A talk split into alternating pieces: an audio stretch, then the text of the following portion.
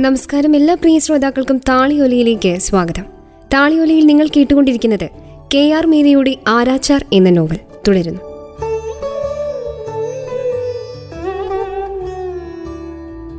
ഇന്നലെ രാത്രി മുഴുവൻ വണ്ടികൾ പോയിക്കൊണ്ടിരുന്നു. രാമുദ വീണ്ടും പറഞ്ഞു സ്റ്റാൻഡ് റോഡിൽ വണ്ടികൾ പോകാതിരിക്കണമെങ്കിൽ മരണങ്ങൾ നിലയ്ക്കണം. എന്റെ ഇരുപത്തിരണ്ട് വർഷത്തെ ഓർമ്മയിൽ ഈ വഴിയിൽ ശവവണ്ടികൾ ഒഴിഞ്ഞിട്ടേയില്ല. ഒന്നുകിൽ മോട്ടോർ വണ്ടികൾ അവ പാഞ്ഞു വന്ന് റോഡിലെ പുരാതനമായ കുണ്ടുകളിലും കുഴികളിലും വീണ് ശബ്ദമുണ്ടാക്കി ഞങ്ങളെ അലോസരപ്പെടുത്തി. ഉന്തുവണ്ടികൾക്ക് അത്രയേറെ ശബ്ദമുണ്ടായിരുന്നില്ല. വളരെ സാധുക്കളായിരുന്നവരുടെ മൃതദേഹങ്ങൾ കൈവണ്ടികളിലും ആക്രി വണ്ടികളിലുമാണ് എത്തിയത്. പണത്തിന് കൂടുതൽ ആവശ്യം വരുമ്പോഴൊക്കെ മായും കാക്കിമായും രാത്രി മുഴുവൻ ചായ വിറ്റു. പക്ഷേ ഇത് വല്ലപ്പോഴുമേ സംഭവിച്ചുള്ളൂ.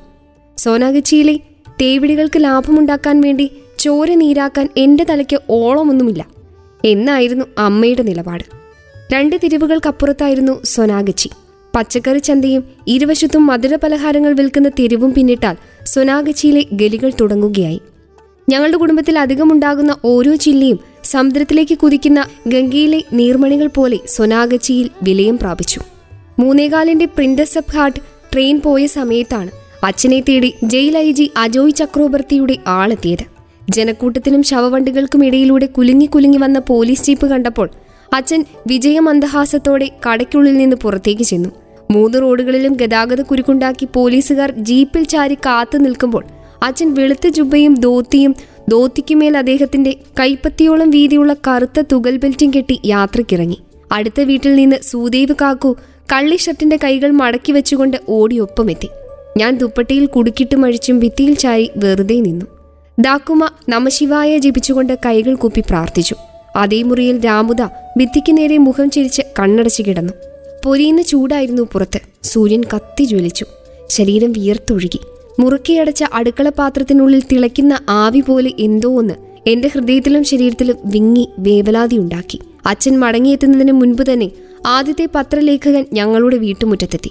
ആനന്ദ് ബസാർ പത്രികയുടെ പ്രാദേശിക ലേഖകൻ നരേന്ദ്ര ചൗധരിയായിരുന്നു അത്. അദ്ദേഹത്തെ കണ്ടതും ഞാൻ പുറത്തേക്ക് ഇറങ്ങിച്ചെന്നു. കുറച്ചു കാലം മുൻപ് ഞാൻ പ്ലസ് ടു പാസ്സായപ്പോൾ ആരാച്ചാരുടെ മകൾക്ക് പ്ലസ് ടുവിന് ഹൈ ഡിസ്റ്റിങ്ഷൻ എന്ന വാർത്ത കൊടുത്തത് അദ്ദേഹമാണ്. പക്ഷെ ആ വാർത്തയോടൊപ്പം പോലും എന്റെ ചിത്രം പ്രസിദ്ധീകരിക്കാൻ അച്ഛൻ അനുവദിച്ചില്ല. അച്ഛനെ ജയിലിൽ നിന്ന് വിളിപ്പിച്ചു ബാബു. ഞാൻ ഭവ്യതയോടെ ഇറങ്ങിച്ചെന്നു. ഓ ഇനി അയാൾക്ക് തിരക്കായി. അല്ല നീ പിന്നെ പഠിത്തം തുടർന്നില്ല അല്ലേ? ഞാൻ പുഞ്ചിരിയോട് ഇല്ലെന്ന് തലയാട്ടി. അദ്ദേഹം എന്നെ സഹതാപത്തോടെ നോക്കി. പ്രസിൽ ജോലിക്ക് പോകുന്നുണ്ടായിരുന്നല്ലോ. ഇപ്പോൾ എവിടെയും പോകുന്നില്ല ബാബു. ഞാൻ പറഞ്ഞു. അദ്ദേഹം തിരക്കിലൂടെ സ്കൂട്ടർ ഓടിച്ച് തിരിച്ചു പോയപ്പോൾ പ്ലസ് ടു പാസ്സായതിന് തൊട്ടു പിന്നാലെ ഞാൻ മദർ ചാറ്റർജി ലെയിനിന്റെ ആജ്ഞേയ പ്രസാദ് യാദവിന്റെ ശ്രീ മാരുതി പ്രസിൽ പ്രൂഫ് നോക്കിയ കഥയോർത്തു. നൂറ് രൂപയായിരുന്നു ശമ്പളം. രണ്ടാഴ്ചയെ ഞാൻ അവിടെ പോയുള്ളൂ. ടാക്കൂർബാടിക്ക് മുന്നിലുള്ള ബോയ്ക്കടകളോട് ഗന്ധമാസ്വദിച്ച് നടന്നു പോകുന്നത് എനിക്ക് വളരെ സന്തോഷകരമായിരുന്നു. കുമ്മായമടർന്ന ഭിത്തിയുള്ള ചെറിയ മുറിയിൽ ഇരുമ്പഴികളുള്ള ജനാലയ്ക്കരികിലുള്ള തടിക്കസേരയിൽ എഴുത്തുപലകമേൽ വെച്ച കൈയെഴുത്തും ആദ്യ ഡ്രാഫ്റ്റും തമ്മിൽ ഒത്തുനോക്കുകയായിരുന്നു ഞാൻ. ജോഡി തോർ ഡാക് ഷുനെ കെവൂന ആഷേ തൊബേ ഇക്ലാ ചലേരെ എന്ന ഭാഗത്തിലെ തെറ്റുതിരുത്തുമ്പോൾ പിന്നിൽ നിന്ന് രണ്ട് കരങ്ങളെന്റെ കക്ഷത്തിലൂടെ മാറിടത്തിലേക്ക് പടർന്നു. മൂക്കിൽ രൂക്ഷമായ പാൻ നാറ്റവും വിയർപ്പ് നാറ്റവും അടിച്ചു കയറിക്കൊണ്ട് തിരിഞ്ഞു നോക്കാതെ തന്നെ അത് മാരുതി പ്രസാദാണെന്ന് എനിക്ക് മനസ്സിലായി. ഞാൻ സാവധാനം തിരിഞ്ഞ് അയാളുടെ കണ്ണുകളിലേക്ക് നോക്കി. ഭയത്തിനും പരിഭ്രമത്തിനും പകരം എനിക്ക് ചിരിയാണ് വന്നത്. ഞാൻ എഴുത്തുപലിക മാറ്റിവെച്ച് കസാരയിൽ നിന്ന് എഴുന്നേറ്റു. സൃന്ദാ മല്ലിക്കുമാരുടെ കുടുംബത്തിലെ എല്ലാവരെയും പോലെ എനിക്കും അസാമാന്യമായ പൊക്കവും പുഷ്ടമായ ശരീരവും മുഴച്ചുരുണ്ട കണ്ണുകളുമുണ്ട്. താളിയോലയുടെ ഈ അധ്യായം ഇവിടെ പൂർണമാവുന്നു. താളിയോലയിൽ നിങ്ങൾ കേട്ടുകൊണ്ടിരിക്കുന്നത് കെ ആർ മീരയുടെ ആരാച്ചാർ എന്ന നോവലാണ്. തുടരും അടുത്ത അധ്യായത്തിൽ.